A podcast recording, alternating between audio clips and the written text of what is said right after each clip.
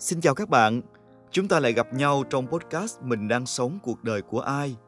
Hôm nay sẽ tiếp tục là một bài viết khác trong quyển sách này mà tôi muốn chia sẻ cùng với các bạn. Bài viết này có tựa đề Đừng chết trong văn phòng. Biết tin gì chưa? Tê mất rồi. Lao lực quá độ. Chưa đầy 5 phút sau, Facebook của tôi đã tràn ngập thông tin về một bạn nhân viên dựng phim của một công ty truyền thông mất vì đột quỵ trong lúc làm việc. Hàng trăm bài viết liên tiếp được chia sẻ trên mạng. Những dòng bình luận tiếc thương. Những Facebooker phân tích cặn kẽ nguyên nhân cái chết của một người bạn mới chỉ vừa 23 tuổi.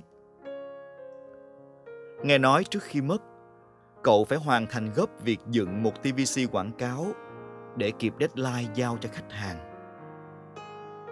Ba ngày liên tiếp không ngủ, chỉ có cà phê và bò hút tiếp sức. Tê gục ngã trước hôm có file dựng thành phẩm. Một dòng tin hiện ra trên tường Facebook của tôi.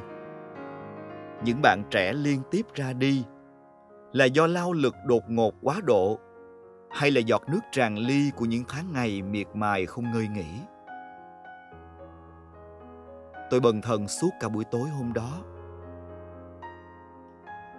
Trong đầu tôi hiện ra ngay lập tức những khuôn mặt bạn bè mà tôi cảm tưởng tất cả bọn họ đều là nhân vật chính trong bài viết tôi vừa đọc được. Thậm chí một vài trong số họ rất lâu rồi tôi không được gặp. Vì mỗi lần tôi nhấc điện thoại rủ rê gặp gỡ, họ đều theo thào. Xin lỗi, tao đang bận ở công ty, chưa về được. Và tôi không thể cứ gọi mãi sau nhiều cuộc gọi có kết cục tương tự. Không thể phủ nhận một hiện thực khách quan là môi trường cạnh tranh càng ngày càng khốc liệt giữa các công ty với nhau và cả trong chính nội bộ nhân sự của từng công ty.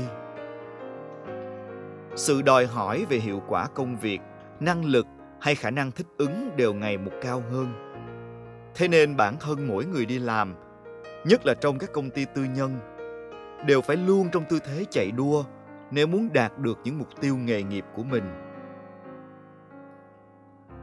Trừ những ngành nghề có quy định thời gian làm việc rõ ràng, thì có lẽ bất kỳ ai đã và đang làm việc trong các lĩnh vực tài chính, truyền thông, sự kiện, quảng cáo, tiếp thị đều mặc nhiên hiểu rằng thời gian làm việc đồng nghĩa với overtime Chính vì overtime nên cá biệt ở một vài công ty, chuyện 11 giờ đêm còn làm là chuyện thường.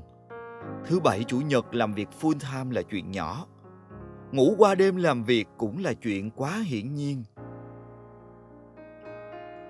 Có đợt tôi làm copywriter, một người bán chữ, cộng tác viết bài quảng cáo sản phẩm cho một nhãn hàng.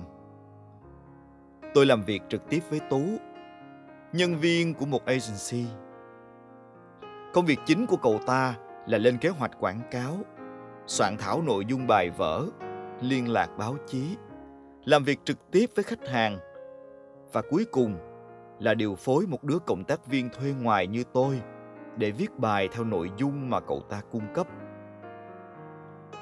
Nghe mô tả sơ sơ, cũng đã thấy khối lượng của Tú hàng ngày khủng khiếp đến nhường nào.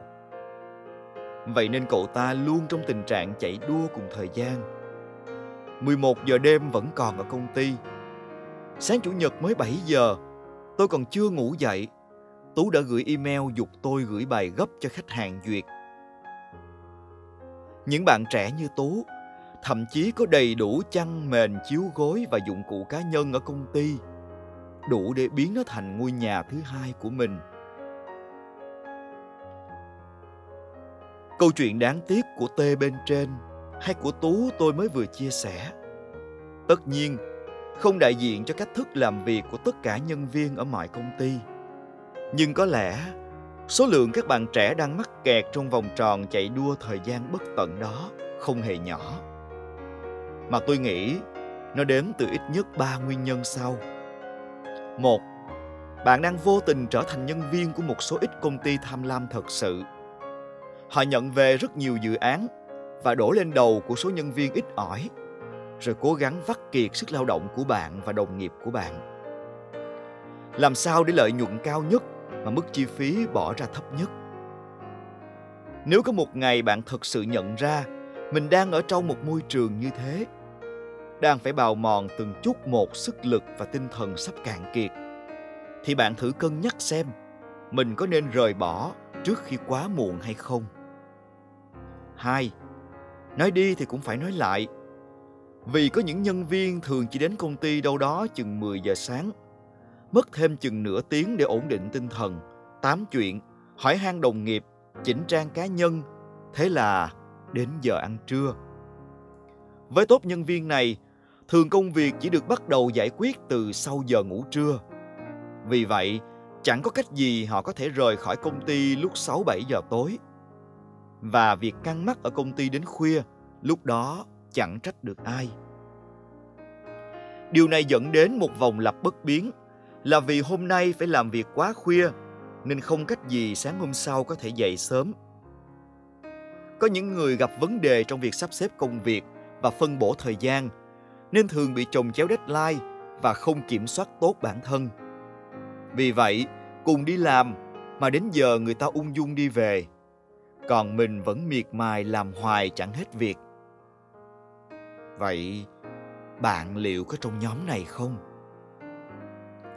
Và thứ ba, có những người mà tôi biết họ rất nghiện công việc. Họ hầu như chẳng dành sự bận tâm cho vấn đề nào khác ngoài làm việc, làm việc và làm việc họ luôn có nhu cầu và khao khát được làm việc như một niềm vui và khoái cảm có một người bạn cuồng việc đã chia sẻ với tôi như thế này. Có mấy năm sung sức và nhiều cơ hội nhất. Phải cố gắng hết sức. Chẳng có thành tựu nào mà không đòi hỏi hy sinh và nỗ lực tối đa. Vài năm nữa thành công rồi, tao sẽ bù đắp cho những thứ còn lại. Thật ra thì, những vĩ nhân thời đại hay những doanh nhân giàu có và thành đạt chắc hẳn cũng phải chọn từ bỏ một vài thứ để đạt được đỉnh cao sự nghiệp khó lòng, vừa muốn tạo dựng cơ đồ, nhưng vẫn muốn bản thân có được sự ung dung, tự do, tự tại. Hay có nhiều thời gian quan tâm đến gia đình và bạn bè. Thế nên, nếu cũng lựa chọn đích đến của đời mình như họ, tôi chỉ muốn nói với bạn rằng, ngoài việc nỗ lực gấp 5 gấp 10 bạn nên xác định trước những thứ sẽ phải đánh đổi để tránh bỡ ngỡ và tiếc nuối về sau. Ví dụ như sức khỏe hoặc những người mình bỏ quên hôm nay. Tới lúc đó, không biết họ có còn kịp đứng chờ mình hay không. Mỗi người có một mục tiêu nghề nghiệp để lựa chọn cách thức làm việc của mình. Nhưng nếu có một ngày, các bạn vô tình rơi vào vòng xoáy của những cơn bận rộn quá liều trong công sở và cảm giác mình đang chết dí trong văn phòng, hãy tạm dừng lại một phút để tự hỏi mình đang quay cuồng như vậy là vì lẽ gì giá trị sức lao động của bạn rốt cuộc đáng bao nhiêu và người ta có đang trân trọng giá trị của bạn hay không ví dụ nhé Giá trị của bạn xứng đáng với 20 giờ làm việc mỗi ngày và mức lương trăm triệu đồng cùng những cơ hội thăng tiến. Thế thì cuộc đời riêng của bạn xứng đáng nên có bao nhiêu trong số đó? Cuộc đời riêng đó là những bữa cơm bên gia đình, là thời gian bạn dành cho người yêu, là những ngày bạn đưa mẹ đi siêu thị mua sắm là những buổi tối bên cạnh những người bạn thân hàng huyên chuyện đời. Và riêng tư hơn nữa là khi khoảng trời đó chỉ dành cho bạn được thoải mái đọc một quyển sách được thức dậy ở một nơi xa vài ngày chẳng cần ai bên cạnh được lắng nghe nhịp thở của chính mình và tự hỏi, bấy lâu nay mình đang sống như thế nào? Đã bao lâu rồi bạn thấy những thứ tôi mô tả là điều xa lạ? Không thể phủ nhận những áp lực, deadline đôi khi chính là những động lực để hối thúc chúng ta lao động có trách nhiệm, khơi nguồn những sáng tạo và khiến chúng ta không bị chây lười. Nhưng tôi cho rằng nó khác với việc mỗi người bằng một cách nào đó để hàng chục deadline dí theo mình mỗi giờ và để một núi áp lực bủa vây mình hết cả tuổi trẻ.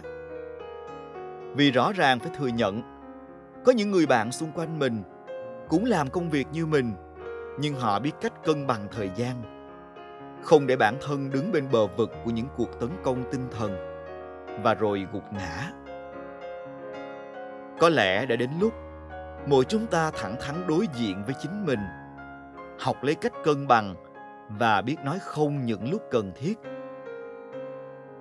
Tuổi trẻ của chúng ta là để sáng tạo, để cháy hết mình với đam mê. Tuổi trẻ đó, chúng ta còn dành để tận hưởng và nhìn thấy những vẻ đẹp khác của cuộc đời nữa. Vậy nên văn phòng đừng bao giờ để nó là nơi giam hãm và giết chết tuổi trẻ của chúng ta một cách đáng tiếc. Đây là những điều mà tôi muốn chia sẻ với các bạn trong podcast ngày hôm nay. Bài viết Đừng chết trong văn phòng nằm trong quyển sách Mình đang sống cuộc đời của ai. Xin chào và hẹn gặp lại tất cả các bạn trong những tập tiếp theo. Hãy luôn đón nghe tôi nhé. Bye bye.